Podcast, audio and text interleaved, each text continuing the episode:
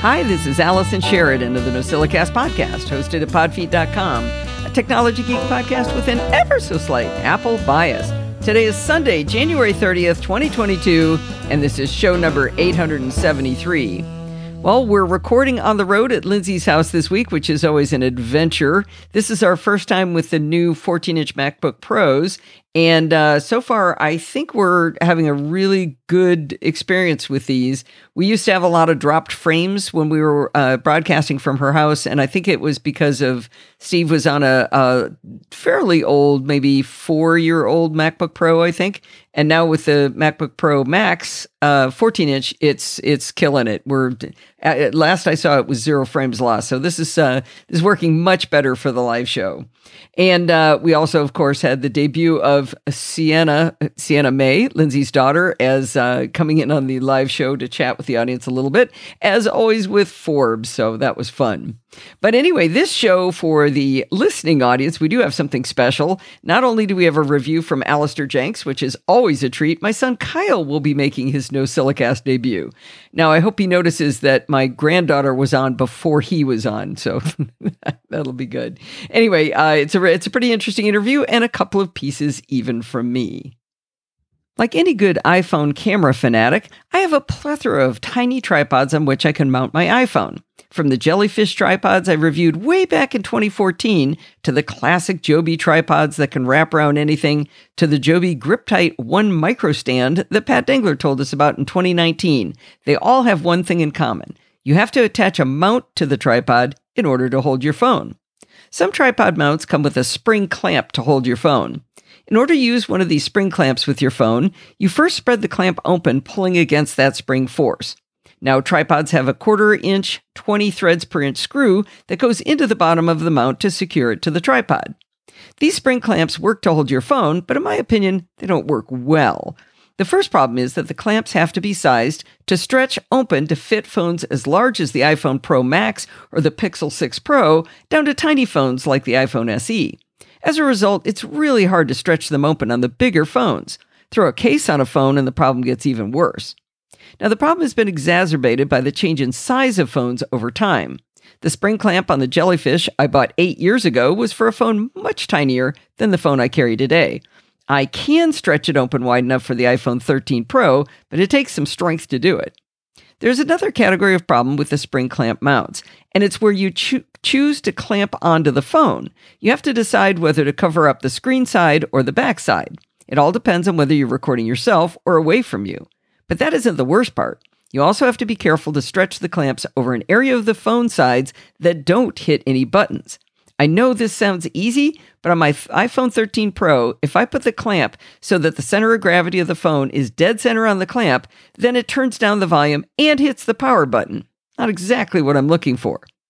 I started thinking, you know what, there must be a better way, and I think I may have found it. Enter the Moment tripod mount for MagSafe. Now, MagSafe is a method to hold the phone, as a method to hold the phone, is much more elegant than a clamp, but it does require either an iPhone 12 or newer, or Moment offers a series of what they call M Force cases, which allow a variety of phones to have the magnetic part of the MagSafe experience, at least with their tripod mounts. The design of the Moment MagSafe mount is simplicity itself. It's a solid metal bar that comes to a rounded end at the bottom to accommodate the quarter 20 threaded hole that attaches it to a tripod. At the top, a round disc for the magnet encases both sides of the vertical bar. That's it. It's a stick with a magnet.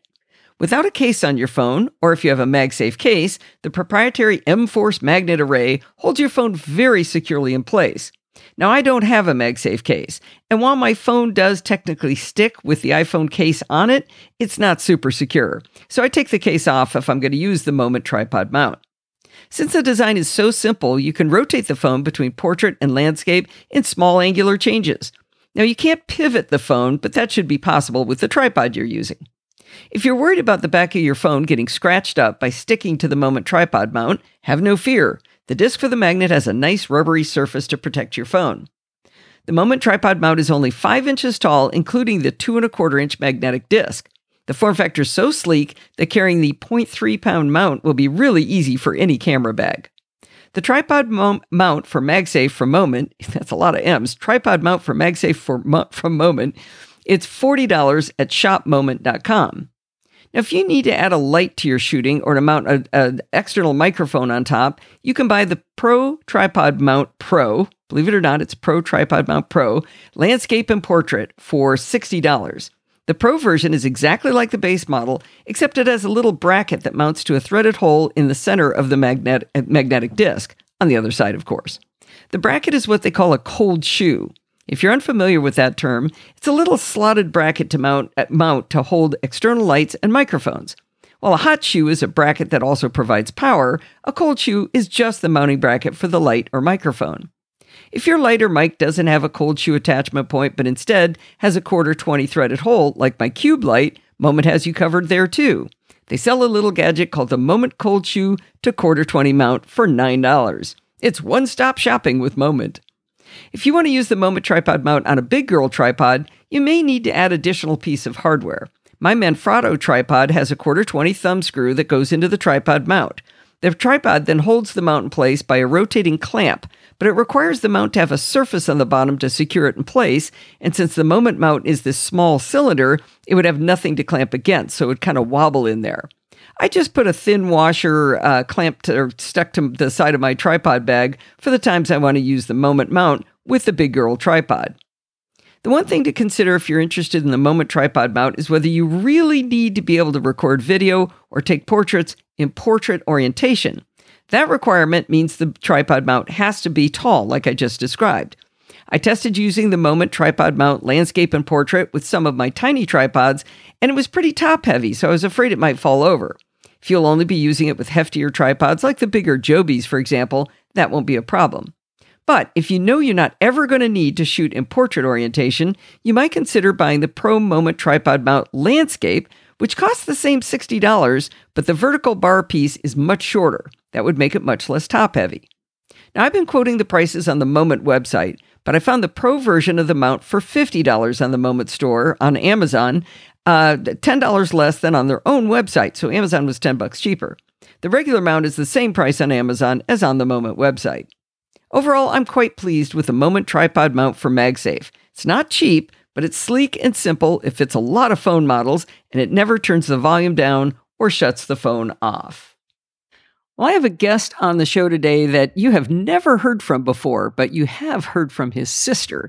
This is uh, Kyle Sheridan. How you doing, Kyle? I'm doing well. It's nice to finally be invited. Have you been wanting to be on the show for a long time? Uh, every day. but it's only recorded once a week, so I'm I'm busy Sundays. yeah, that's exactly what the problem was. Family man. Well, you have a a new device that you got from your father for Christmas that you're pretty excited about, and uh, you were showing it to me, and it looked like something that a lot of people might be interested in. To set the stage, a lot of people love the Harmony remote that allowed you to control all your devices on your TV, your uh, Fire TV and Apple TV, whatever you got. Uh, you could do all kinds of cool HomeKit integrations or, or Alexa integrations, and uh, be able to set a scene and and control everything with one remote control and uh, Harmony Logitech actually decided to stop building the Harmony remote. Now, the remote we're going to talk about is not a re- direct replacement for that. It does not wash your windows and and drive you to work and back. It does far fewer things, but it might meet a, what a lot of people find as a requirements. That's uh, that's what I'm hoping to see whether that's true. Yeah, I accidentally entered the smart remote market at the time of a great shift in in who had who reigned supreme. So uh, I, I accidentally have something interesting to talk about. That's good. Hopefully. All right. So uh, the remote control that uh, that you got, what what is the name of it? It is the Sofa Baton U1 remote. I believe is the official name. That's kind of a cool name, Sofa Baton. Sofa Baton. Yeah. I mean, I don't know if you're supposed like if because you're supposed to pass it off because it's good at handing things between different inputs. I guess that's what they're going for less of like a baton, like you're going to hit someone with it. I would hope, but you know, we can talk about the ergonomics of the controller later. Yeah, yeah. So uh, the remote is uh, programmable, correct? Yes. And how do you program it on the on the device itself, or some some other way? Yeah. So you, uh, it is programmed entirely through uh, the smartphone app. I mean, you you use the remote while you program it, but it is mostly being done through the smartphone app, uh, where you um, you download specific codes that uh, they have a database of uh, IR and Bluetooth and codes, so they know which remotes and what devices you're linking to. So you search your device on the in their database. And then once you find your exact device, assuming it's there, they have, I don't know, something 40,000, 400,000, a crazy number. We'll get to what happens if it's not there, but there's a lot of stuff in there. I was able to find all of my devices, which weren't that many, but all of my devices were in their database already. Once you find your device, it downloads that uh, that specific code that it needs to be the remote to your remote um, from your phone to the remote. So you connect to the remote and your phone via Bluetooth, and it downloads the code from the internet to your phone to the remote. Yeah, that sounds complicated, but I've watched it. Uh, Steve do it on because uh, spoiler. Steve bought one is uh, after he saw how cool it was, uh, the one he got for for Kyle. Um, so when it you just basically the, the, easy stuff is right on the front screen, right? There's like Fire TV, Apple TV. You just press it and it goes, okay, I got that one now. Yeah, they've got like six, you know, frequently used, and you just download that one and it, it already knows it. But for the more, you know, exotic things of the world, you have to search for it but it's right. still a very easy process. And once you've downloaded it, what do you see on the on the remote control? Uh, you get to name it in the smartphone app. You name it whatever you want to name it, and it has a choice of I don't know five or eight different little icons you can give it. Something that looks like a receiver, something that looks like a TV, something that looks like maybe a DVD player. You know, you can pick an icon so it visually looks different. Uh, Fire Stick has the little the little Amazon arrow smiley face looking thing, so okay. that that you know so there's some uniqueness there, but uh, so then on the remote, at the top of the remote, there's a I don't know what the exact size is, one by three inch screen or two by three inch screen, probably smaller, but little uh, OLED screen that lists all of your devices that the remote has the option to control, and so it shows the the icon you picked and the name that you gave it. So after you throw a couple of things in there, uh, what did you what did you program for yours? So I have a rel- of a relatively small house, and with that a relatively small living room, and with that a relatively simple AV setup. Uh, had a receiver and surround sound, but you know, in a in a 200 square foot room, like it wasn't very necessary to have Dolby 18.1 when you know I'm five feet from the TV. So no longer have a receiver. It's just a TV, Apple TV, Fire Stick and a soundbar. So no no receiver or anything like that, but uh, those devices. So you programmed the four, or you downloaded the codes for the four of those.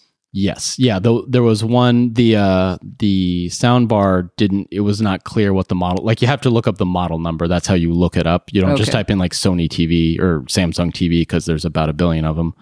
Um, but for the TV, it was easy enough to look on the back of it. Let's find the the actual model number, type that in, and then it showed up the soundbar that I have was a little, it wasn't clear what the model number was. So I think I was able to find it by typing in just the manufacturer and then found like a list of, you know, five that they had. Awesome. It's like, oh, that looks like what I'm seeing on the back. It just wasn't clearly identified as this is the model number because it was words, not just numbers. Uh, well, wait, didn't you save the original box like uh, yeah. Dad and I taught you? Yeah, it's in my attic, storing a very long, skinny piece of Christmas uh, uh decor.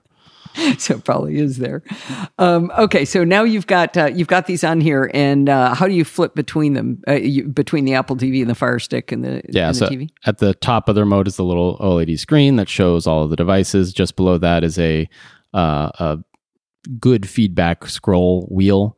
And the entire purpose of the scroll wheel is to change selection of what you're controlling. It, you might think it has, you know, you can't program that wheel. That wheel just does okay input selection essentially. And that uh, that little OLED screen is really bright. Looks good. Yeah, I mean, it's pretty visible, right? Does yeah, it dim or anything like that? Or I don't think so. Okay, uh, not that I've noticed or read about. Okay, it was, but it has not been a nuisance.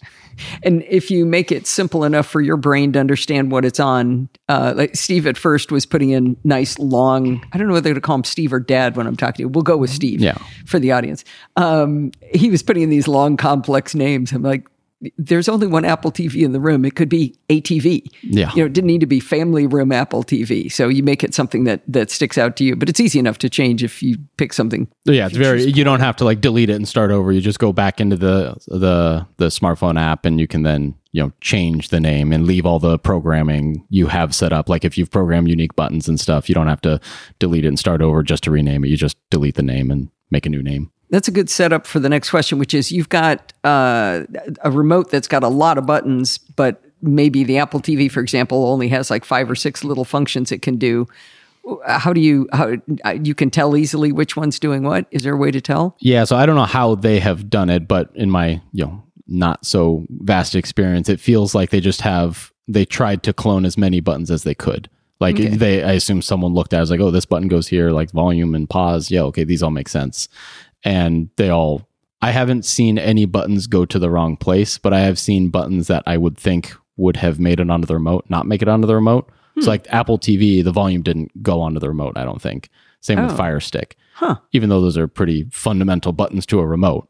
But that leads into the the ease of programming it. So Okay. like the home button, the pause button, those all got mapped to the home and pause button. Well, I guess sorry, on the Apple TV, the menu button, which I I Think of it use as a home button, Yeah. um, that got mapped to the home button, a little button that has a home on it on the remote. So you know, those, a lot of those got mapped to where I thought they should be. Volume just there wasn't anything.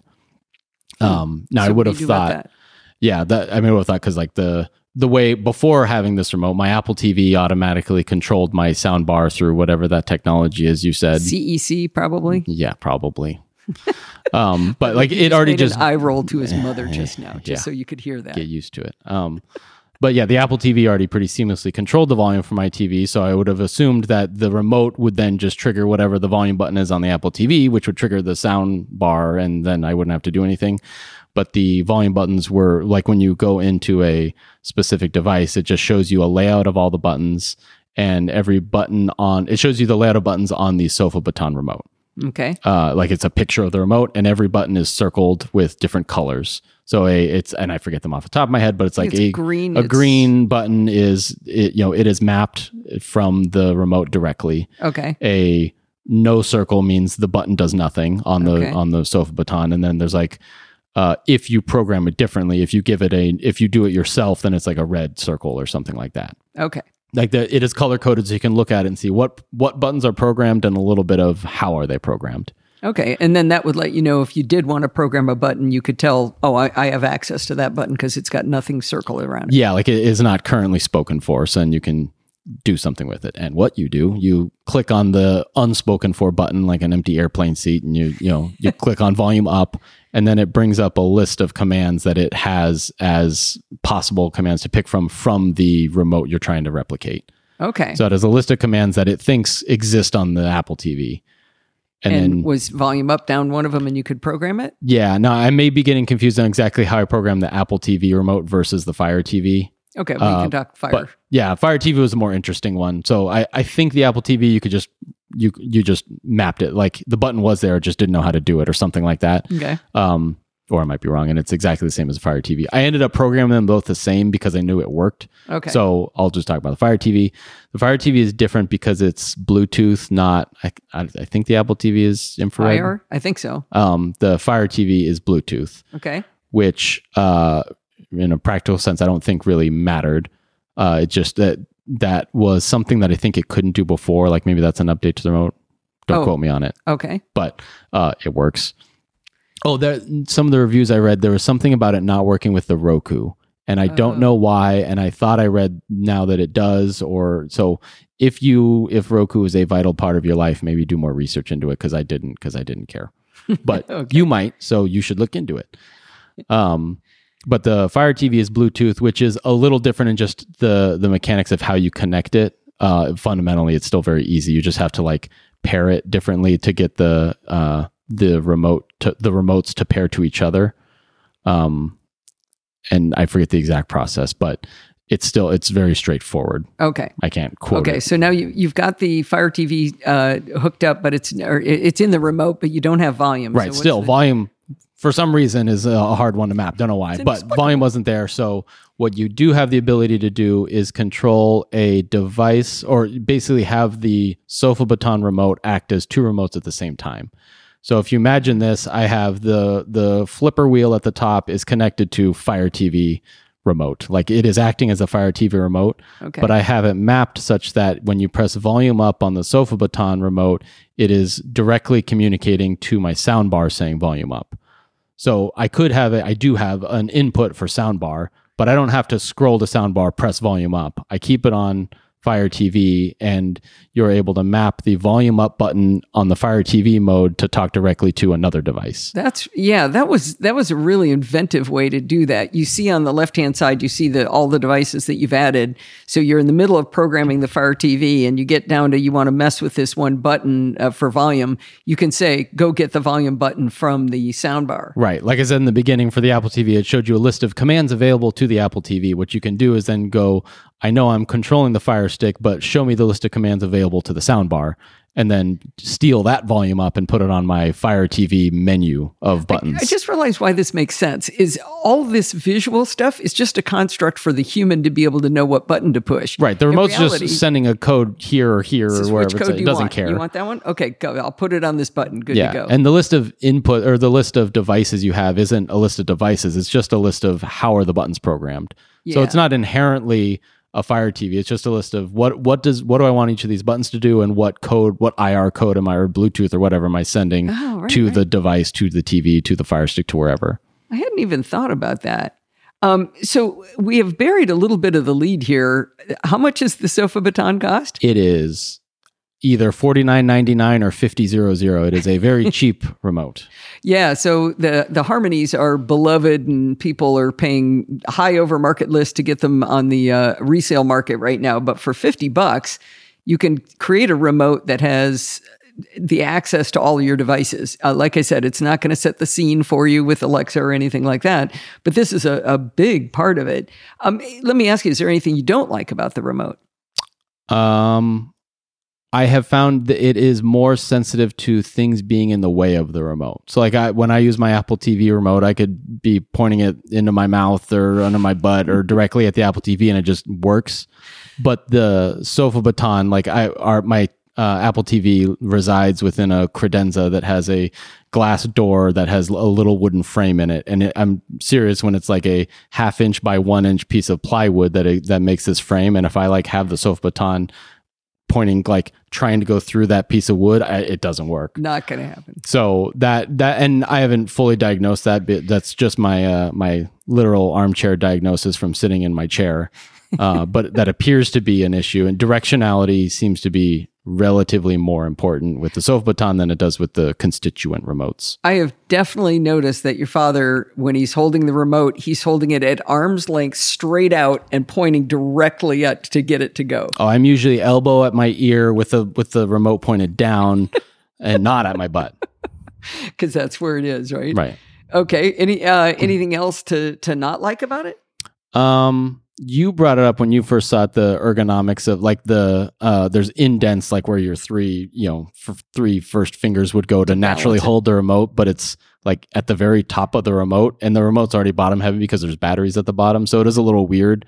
It's like the finger indents are designed to go so your fingers would always be right below the scroll wheel at the top when you're really pressing that like or scrolling that like once, and then for the rest of it, your fingers down by like this the the directional pad, the pause button, the volume. Yeah, it's not Um, uncomfortable. It's just No, it's just weird. It's like you didn't have to do that. yeah. but- you could have put it down a little bit lower and had it be more practical. Yeah. Oh, oh, you said you were going to talk about what we uh, what you have to do if what if your device is not in the database? Yeah. So all of mine were, yours weren't. So I don't know if you want to tell it Sure, because sure. I because I haven't actually done it. Well, you told me it was possible, and I read it in the comments on uh, on Amazon. The comments about how it worked is people said um, that you simply, in fact, they they jump up in the setup. It says if you don't find your device, just let us know. We'll add it for you.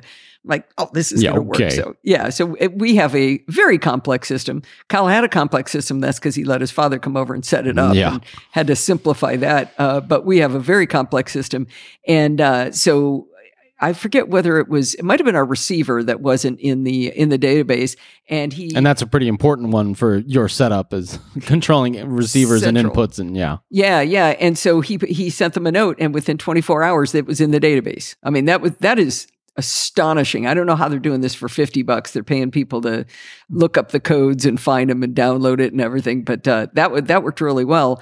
He went uh, a step further than I think you've done. Is um, they have a the concept of macros in this, where you can actually apply multiple functions to a single button. So what he wanted was to be able to uh, hit the TiVo button or be in the TiVo mode, hit the power button, turn on the receiver and the TiVo. Now, the Apple TV, like you mentioned, that does both, uh, but the TiVo doesn't. And so he was able to apply both functions to one button using the uh, using the the macro mode, and that was kind of cool. Yeah, I, I don't have a functional use for the macro button, but that is one of the things the uh, the Harmony did, and one of the things the Sofa Baton does too. And as I understand it, they do it very similarly in how you set them up. Although the the Sofa Baton maybe doesn't have the same functionality because it's really just connecting to your TV devices, not your Alexas and your smart homes and your HomeKit and all that. But I would liken the macro mode to basically using the macro recorder in Excel. You're not, you know, you're obviously not coding, but you're you're really just telling the remote, I'm going to press a bunch of buttons in a row now. You press these same buttons every time I press this third button. Right. Right. Like I, I every time, and the the remote has a uh, row of four just buttons that is, are nothing but a small color, like a, a little red line, a blue line, a yellow line, and a green line or something. And those are kind of reserved for macros. But I think you can make any button a macro. It's just those are natural uses for the macros because they're they're not a zero or a volume up or whatever. Yeah, we ended up uh, setting those up to be the uh, the inputs. Uh, so Hmm. we can flip between the Apple TV and the uh, TiVo and whatever. What's the other device? DVD. Oh, DVD player once in a while. Yeah. So we've got those th- three of those buttons set up. Yeah. Really hard to figure out where to leave a gap. Do we leave a gap on the left and have three on the right? We, there was a whole discussion. I'm sure there was a, a flow chart and post-it notes galore. so, what problem were you trying to solve in the first place when you bought this or asked for this for? Yeah, I mean the whole point, which I think a lot of people would would uh, commiserate with, is, is just trying to reduce the number of remotes. Like I, we realistically or most often just use the Apple TV remote and the Fire Stick remote, like. Because like with the, the Fire Stick and the Apple TV, both if you press the home button, it'll turn on the TV and bring it to the right TV input. Because we don't have a receiver, um, they both could control the volume with their respective volume buttons. So they, they worked fine, but it was just constantly switching back and forth. Um, we also lost our uh, TV TV remote, like Lost. the Samsung you aren't TV my darling granddaughter Kennedy, are you? I am saying the last person I saw with it was her, and we live in an 1,800 square foot house, and it's still not nowhere to be found. There's not a lot of places it can be. Like her room's not huge, my room's not huge. Like there, there's not a lot of places it could be, and it's just gone. So, uh, yes, I am blaming her. Although I was the one watching her, so someone else might blame me. But we, that's, she's not on the show. When I lost a, uh, what was it? I lost my Apple Pencil. I paid uh, Lindsay's husband Nolan twenty bucks to find it, and he found it immediately. And I'd been looking for it for a week and a half. So you might offer him twenty bucks. You might have to pay t- Kennedy twenty dollars not to lose it. There's that. But yeah, it, the the whole point was just to reduce number of remotes, and it did that very well. I haven't used any of those other three, especially not the TV remote, since I got it. The, the thing I find interesting about the desire for this is now what's going to happen at our house is Steve is going to have the sofa baton on his side, and I will keep the Apple TV remote on my side because I only watch things on Apple TV. I don't ever watch it on anything else. So, and if I ever need it to be on TiVo, I just turn to Steve and tell him to do it. Yeah, but it's fifty bucks. You could each have your own sofa baton and just keep it on your own side. you could have yours programmed the way you want it. He could have his programmed the way he wants it. Both control the mm. same things. Ooh, that's crazy. And then Until on April Fool's Day, up. you could reprogram his. And great. then we and then we could get our label maker out to Yeah. say Al's and Steve. Uh, That's true. That would keep solve the he's got the remote on his side and I can't Right. reach it problem. Same remote. Yeah, I'm just going to take the Apple TV remote. That's my solution. Yeah. Did I get to say other things I liked about it? Oh yes, yes. You nope. Well, no, I forgot if we already did that or if I Nope, missed we it. did not. The one of the things I read online too, that one of the differences was like backlightedness, and I, I think the Harmony, some models of it, the Harmony also had a lot of different models and versions and hubs and whatever. So I, I don't know if I'm describing all of them, but I think it had versions that were backlit, mm. and the Sofa Baton is not. But one of the things I, I've noticed just as using it, as I've been using it, is that the buttons are the important buttons are different enough that they're very easy to find with the thumb. So Oh, even if it's dark, I like the volume buttons are very distinct. So I, I like I know, and they're kind of where they should be. Right. The you know the directional pad's a big D pad. Like you can find that. There's an OK button. The home button is directly above that. The pause button is like this little surfboard shaped button that like a like a rocker kind of button. So I that that. and the but the the numbers are all just little circles that are you know you couldn't discern those but you're not i'm at least i'm not doing a lot of live tv so i'm not typing in numbers to channels very often or Sure. ever um so the the buttons i need are all very easily identifiable without even looking at the remote which i think is even better than having a backlight is inherently better design that if you, know, just doesn't pick it up it and you can feel it. Right. Yeah. I would be better at that with the Apple TV if they didn't keep moving the buttons around Yeah. every time. Or changing what they do. Like some when they first introduced the the I don't even know what you call that the button. Siri button. No, uh no, the one that looks like a monitor or something that Oh, yeah, that yeah. first just brought up like Apple TV TV. Right. That was the worst button. So like yeah, that part's very confusing. if you could reprogram that, that'd be good. Yeah, definitely. Uh, anything else on your on your like? Uh I think that was all. I like it. Well, this is pretty cool. Um, so if you look up Sofa Baton on uh, on Amazon is where we found it. Yep. Or uh, of course there will be a link in the show notes. Uh, I don't think you probably want people to follow you online in No. any way. You're not a big tweeter. I'll come back if I need to. All right. Well, we'll have people come back for questions. All right. Thanks a lot, Kyle. This was a lot of fun. Thank you. Well, if you're in the market for an inexpensive but powerful universal remote right now, both Kyle and Steve would recommend the Sofa Baton U1. However, if you really wish it was more like the Harmony remote that you can no longer buy, you might want to consider waiting just a little bit before ordering. On the Sofa Baton website, they show the new X1 model, which they say they expect to have available on Amazon in January of 22, 2022. So they have uh, tomorrow to get that to come out on time if they make it. So the new version, uh, the X1, has a sleeker design, but more importantly, it comes with a wireless hub like the Harmony used to have. With the wireless hub, you don't have to be so explicit about where you point the remote, as Kyle so eloquently described. Now, if I'm reading the website correctly, it sounds like you could also get the capability of the Harmony where you can control Wi Fi devices with the remote as well, creating scenes for TV watching. They describe being able to create what they call customized actions, such as lowering a projector screen, turning on a projector, switching to AV mode, and turning the amplifier on. Now, they don't show any pricing on the new X1, but I bet it's going to cost a lot more than the $50 U1. Something to consider, though, when it does come out. It's time to celebrate the last of our three year patrons. Franco Carroll, Frank Voss, Jill McKinley, and Ryan Winkler pledged back in 2019 to support the work we do here at the Podfeet Podcast.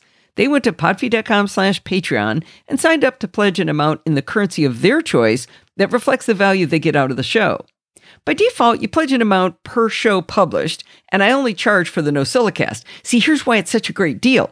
You you pledge for the NosillaCast, you get programming by stealth and chit chat across the pond light for free. I mean, it's such a great deal. Now, let's say you put in two dollars per show, but eight bucks per month is more than you want to pledge. You can then go in and change the max monthly amount. I know that sounds like a kind of a goofy way to get what you want to pledge per month, but it does give you complete flexibility. If you've been listening for a long time and haven't yet become a patron, take the lead from the Franks, Jill, and Ryan to help support the show. When the world started working from home, people had to learn how to do video calls in an environment built for making dinner, watching TV, and wrestling with the children. Most people's setups were pretty bad, but over time, people began to realize that they could up their game by buying better equipment, like a grown up webcam. One of the trickier parts of having a good video presence is lighting. I remember long ago when one of the video guys at work explained to me quite vividly why lighting is so important to video. I know it sounds obvious, but bear with me. We, we were on a video call together at the time that he explained this. He started by asking me to think about photos taken in low light and how any movement while the shutter was open caused the image to blur. You know, we've all experienced that problem, right? He then turned off his own studio lighting and waved his hand in front of the camera, demonstrating that it looked blurry to me, just like in a still photo. He turned his lighting back on and waved his hand again, and it was much crisper. I think about that lesson as I seek better solutions for lighting when I'm on camera at home. It's not just about making your face brighter, it's about making the image crisp and clear even when you're moving. One of the most popular designs in an in home setup lighting is a ring light. You can buy these from many manufacturers, and they successfully provide a very soft light to your entire face, which is great. The downside is that your pupils or glasses get this kind of scary looking ring reflection from the light. I've got what might be a better solution that's not as expensive at all, but first I'd like to walk through the solutions I've tried before now. I have a tall standing lamp to the right of my computer screen, and it can throw off a good bit of light. Even though the glass is frosted that's around the three bulbs, the light is very harsh and simply washes out one side of my face. Many years ago, I bought two relatively inexpensive LED light panels on the recommendation of a friend. These light panels had clamps that go onto your monitor, which made me queasy every time I took them on and off. The light from those panels was still too harsh, so my friend suggested I simply get a sheet of gauze and tape it over them. While I followed his advice, it looks simply awful with this blue tape holding down this flimsy fabric that's fraying. It was a very effective and inexpensive solution to, private, to providing even and yet bright light on my face. I remember Sarah Lane saying, Wow, did you get a new camera? the first time I used them on the Daily Tech News Show. I mentioned having to take the light panels on and off, and that's because they were battery operated. The batteries didn't last very long, and getting them out to recharge them was very difficult, so I gave up on the light panels entirely. My next lighting solution was an Elgato Keylight Air for $130. It's a light panel that's around 7 inches square with a nice diffuser on it so you don't have to blue tape a square of gauze over it to, fa- to soften the light. The square panel is on a tall black stand that can be telescoped up and down. The light panel can be rotated up and down as well to get the light at the right angle. Now, if you're fancy, you'd buy two of these lights to give even lighting to your face. But now you're talking about $260 and a lot of desk space for the base of the light stand. You can control the Keylight Air's color, temperature, and brightness, as well as turn the light on and off using a menu bar app or with an app on your phone. It sounds funny to use an app to turn a light on and off, but there's two reasons this is awesome. One is because the physical switch on the back of the light is really hard to find. I've owned this light for like two years. I've never found it on the first try. The Keylight Air is a Wi Fi device, so it's visible on your network. This means you can program control of the light into HomeKit if you're willing to do some jiggery pokery with Homebridge to get it in there. Now, since jiggery pokery is one of my favorite sports, of course I did that. And that allows me to turn my Keylight Air on and off with my HomeKit automation is showtime. The Keylight Air from Elgato is a good solution, but it's a bit pricey for people just trying to look a little more professional on business calls, and it definitely is not portable. On occasion, like right now, Steve and I do the live show from Lindsay's house, and I've been keeping my eyes open for a good solution for broadcasting on the road. Now, Logitech may have come out with a near perfect solution to better lighting at home for not that much money. They just introduced the Logitech Litra Glow. At $60, the price is definitely right. Now, Lindsay was quick to point out that the ring light she bought was only 20 bucks, so maybe this is a little more expensive, but I think 60 bucks is really good for the price of this light. The Litra Glow has a very interesting form factor, and it's a bit hard to describe. At the top is the light panel itself, which is three and a half inches square, with a very effective diffuser for that soft light that we're seeking. The light panel is mounted on top of a long plastic bar, which at its shortest is 7 inches long, but it can extend to 10 and a half inches long. This plastic bar goes behind your display for stability. You gently rest the Litra Glow on top of your display with a little L bracket that sticks out of the front of the support bar, that keeps it from flipping over backwards. You'd think this L bracket would be short so that it would sort of clip onto a laptop display, but instead, at its narrowest, it's one and a half inches wide, and it can extend to nearly two and a half inches wide. This means that with basically any display, the Litra Glow is tilted back and away from you. I feel like I'm kind of missing something about why it's designed to tilt back like that, but it doesn't hinder the effectiveness of providing great light. With the Litra Glow, glow sorry, it's hard to not say Litra Grow, with the Litra Glow resting on top of your display, you can rotate the light, uh, the face of the light panel from right to left and up and down to get just the right angle for you. They explain in the instructions that if you rotate the light panel clockwise enough times, it actually unscrews and can then be mounted on a standard quarter 20 tripod mount. The Litra Glow is very small and very light at just a smidge over 6 ounces, 177 grams, which makes it very portable for on the road lighting. If you're not a road warrior, but do have to set up and break down your computer, say for dinner to be served on your kitchen table desk, this is also a great solution for you. Most importantly, and of course I've buried the lead 1200 words into my story, is that the Logitech Litra Glow provides really good lighting for video. I put three photos in the show notes taken with the internal webcam on a 2021 14 inch MacBook Pro. While this webcam is an improvement from previous Apple laptops, it still struggles with low light like any small sensor camera. The first photo is taken with no light coming from in front of me at all, but with a small lamp to my side. The image is very soft and fuzzy looking, and of course my hair is kind of uh, my face is kind of dark as well. My hair on the side away from the lamp is one continuous blob of brown. The second image I supplied is with the Keylight Air. The photo is very crisp with the Keylight Air, but it's also rather harsh.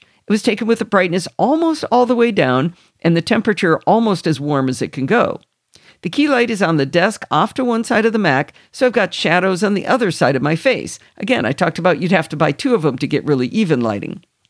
On the side closer to the key light, you can see the detail in my hair, but on the opposite side where I don't have a key light, it's lacking detail. The final image is taken with the Logitech Litra Glow, also set to a very dim level uh, and on the warmer side of the temperature scale. Because the Litra Glow can be mounted on the display directly in front of me, the light is very even across my face. As a, as a result, my facial features are crisp and you can see my curly hair in detail on both sides.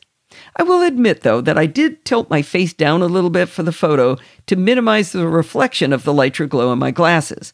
I played around with telescoping the Litra Glow up and rotating the light panel left and right and didn't find any configuration that allowed me to look right into the camera lens without a reflection on my glasses. I did check how I looked without my glasses, and unlike the ring lights, the flatter reflection of the Litra Glow in my eyes didn't look spooky. On the Logitech website for the Litra Glow, they have the hashtag, uh, it's hashtag creators for BIPOC. If you haven't seen the acronym BIPOC before, it stands for Black Indigenous People of Color. If you got any colors of skin darker than Caucasian skin, you know that getting your face lighted correctly can be really difficult. Too much light and your skin can look ashy. Too little light and your facial features just blend together. The model for all of the photos and videos on the Logitech website for the Litra Glow is an African American gentleman. They have one photo where you can drag a slider back and forth over his face to see how much better he looks with the Litra Glow. I like their marketing angle here because it's a real problem to be solved. Now that you know that the Litra Glow is inexpensive, portable, and provides good lighting, let's get back to the mechanics of how it works.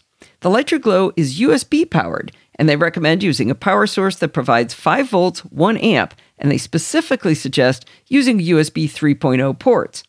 Annoyingly, the Litra Glow comes with a USB C to USB A cable, so they suggest using a PC with a USB A 3.0 port or, and I'm quoting here, your Mac's Thunderbolt dock. Uh, how about just including USB C to USB C cable instead so Macs don't have to use a dock? Sure, this makes it more backward compatible to sell it this way, but let's get with the times, folks. Anyway, they point out that you can power your Litra Glow using a power bank or external power adapter, which I'm actually doing right now for the live show. But after they tell you you can do it and they have a video all about it, they say, "Don't uh, we don't recommend it." They don't say why they don't recommend it, but I think it's because they're worried these other sources won't provide enough power. They do mention that if you don't have a, a, high enough battery or enough power delivery from the battery, it would actually be dimmer. The light wouldn't be as bright. Also, if it's plugged into your computer, you can use their Logitech G Hub software to control the brightness and color temperature of the Litra Glow.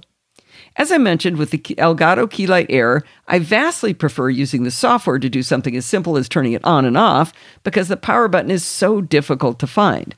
In contrast, the Litra Glow has a very easy to reach power button, and the color temperature and brightness controls are easy to find as well. I have to say that I tend to pick one color temperature and brightness and I just stick with it. But if you like to change things up constantly, you might find the G Hub software useful to you.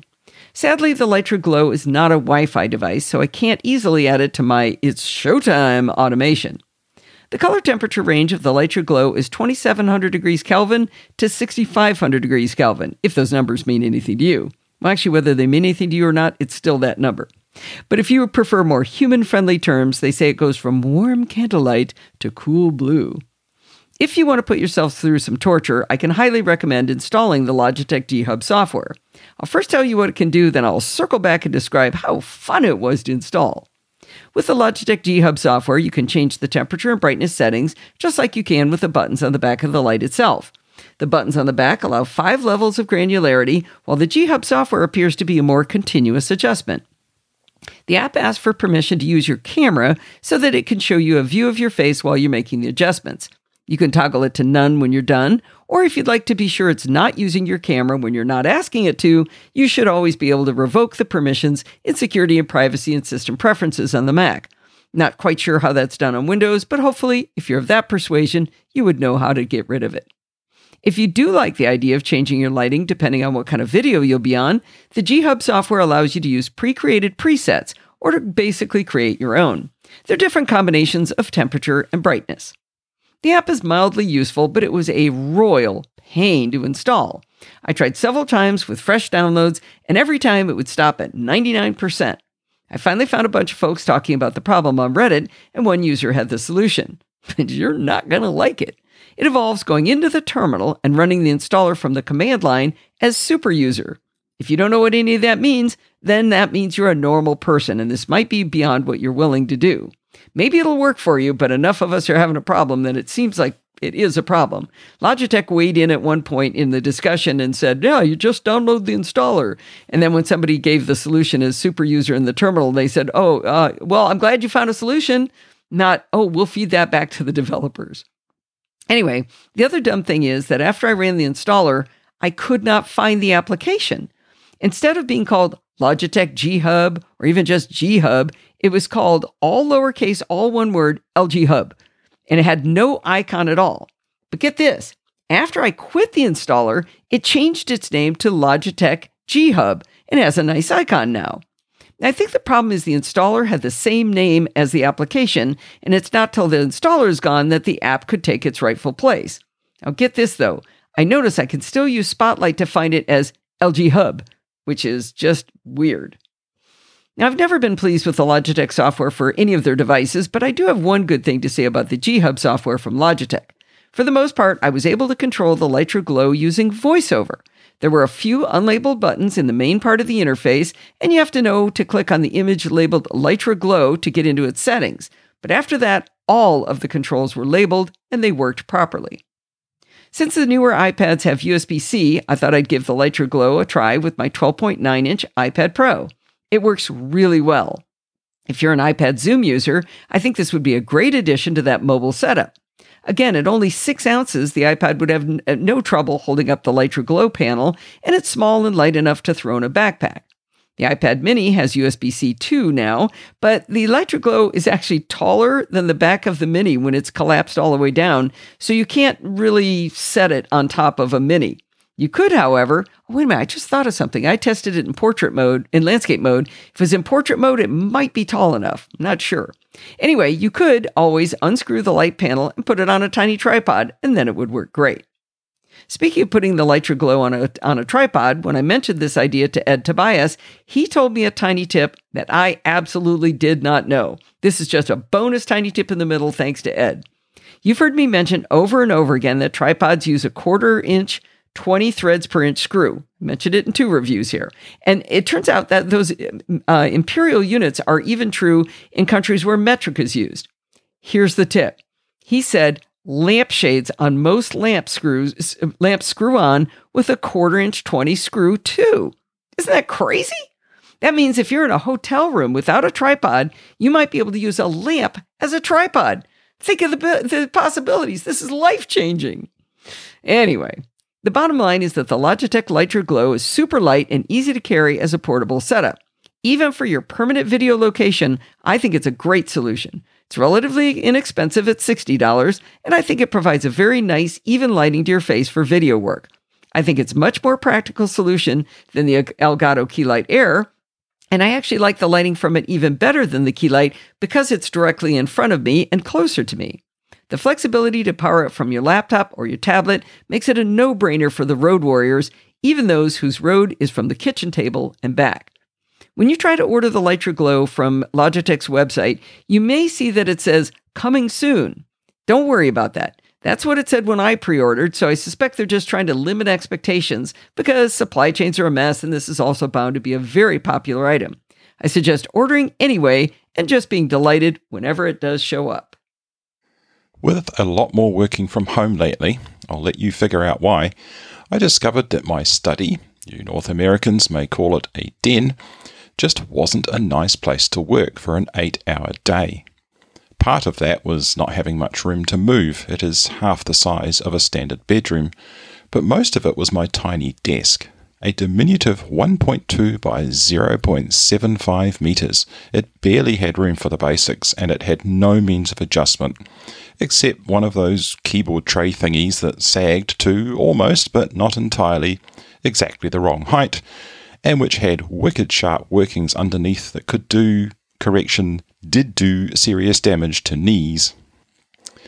There was also a contraption underneath passing itself off as a footrest, which I didn't need but was not removable.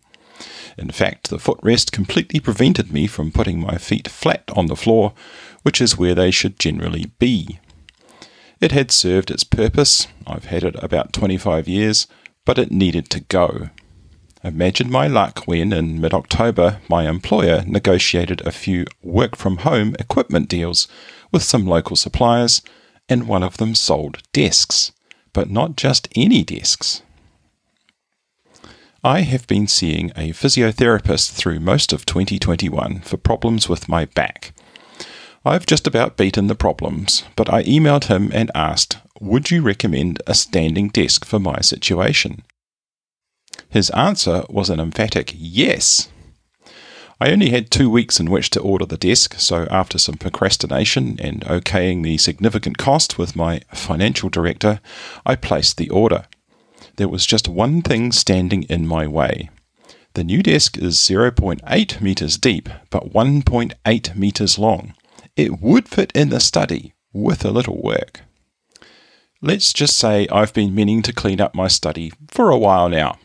10 years is a fair estimate of how overdue this task was. It had become a kind of room of requirement in that it probably contained what I was looking for, but most things put down more than a few weeks ago ended up in a parallel dimension.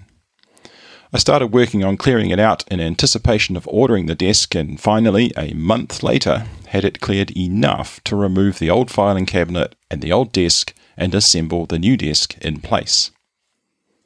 The desk is made by Chinese company Loctek.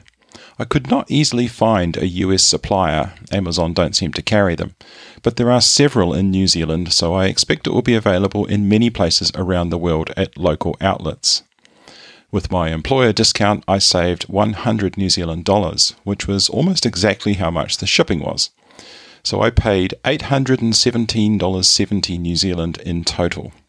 By my calculations, it should be around 400 US dollars before tax. There are different desktop sizes, mine is the largest, and there are three color choices for the frame and legs, and different wood looks for the desktop. In fact, on the manufacturer's site, there are loads of options, including numerous accessories ranging from a cable tidy to a monitor arm to an exercise bike to sit on while working. My choices were limited to the size and either black or white frame, for which I chose black. The desktops were all the honey oak veneer finish, which I find very pleasing. There are also different models with functional differences like a single motor or advanced control panel. The basic design has two sturdy inverted T-shapes for the legs, where the vertical part contains the extension mechanism with a motor in both sides. These meet the equally sturdy underframe at the midpoint of each end of the desk, leaving most of the space under the desk unencumbered and nothing to challenge your knees. At first, I thought this centre design would make the desk unstable, but it is very steady. If you bang the desk with your fist, it vibrates rather than wobbles. Assembly was straightforward with everything you need provided, though I opted for a ratchet screwdriver set over the provided combination Phillips Allen key. The hardest part was moving it into the study, as the two packages, one for the desktop and one for all other parts, totaled 69 kilograms. The underframe came already attached to the desktop, and the two legs just slotted into place to be secured with screws. The control panel then plugged into the control box that sits in the center of the underframe and was affixed to the underside of the desktop with screws. That's it. There was a bit of cable routing to do through provided channels, but the assembly only took my son and me about 20 minutes. Operation of the desk is by the control panel, which sticks out from under the front of the desk at one end. It has seven buttons and a three digit LED display. The display usually shows the current height, but is also used for some other functions. The height shown is the distance from the floor to the top surface of the desk in centimetres. The panel is dormant by default, but pressing a button wakes it up, showing the height and making the buttons active. The buttons are one each for up and down, three preset position buttons numbered 1, 2, and 3, a memory button for defining the presets, and an alarm button. The alarm can be used to remind you to regularly change position. My physiotherapist recommended changing from sitting to standing and back often throughout the day, and the alarm's default time is 45 minutes. I have preset 1 set to 71.9 centimeters, which, with my appropriately adjusted chair, gives me the right ergonomic height for my Magic Keyboard. For standing, I have preset 2 set to 120 centimeters, which gives me the same elbow to keyboard position as when seated, and, happily, is high enough for me to push my high backed chair underneath the desk. It takes about 12 seconds to motor between those two settings, meaning it moves at a speed of 4 meters per second. You can also just push the up or down buttons to any position, but now I have the presets set right, I don't find myself using them.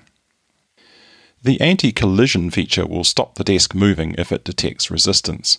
It defaulted to its highest sensitivity, which seemed to cause the desk to stop itself every time I sent it up or down, even though there was no obvious impediment.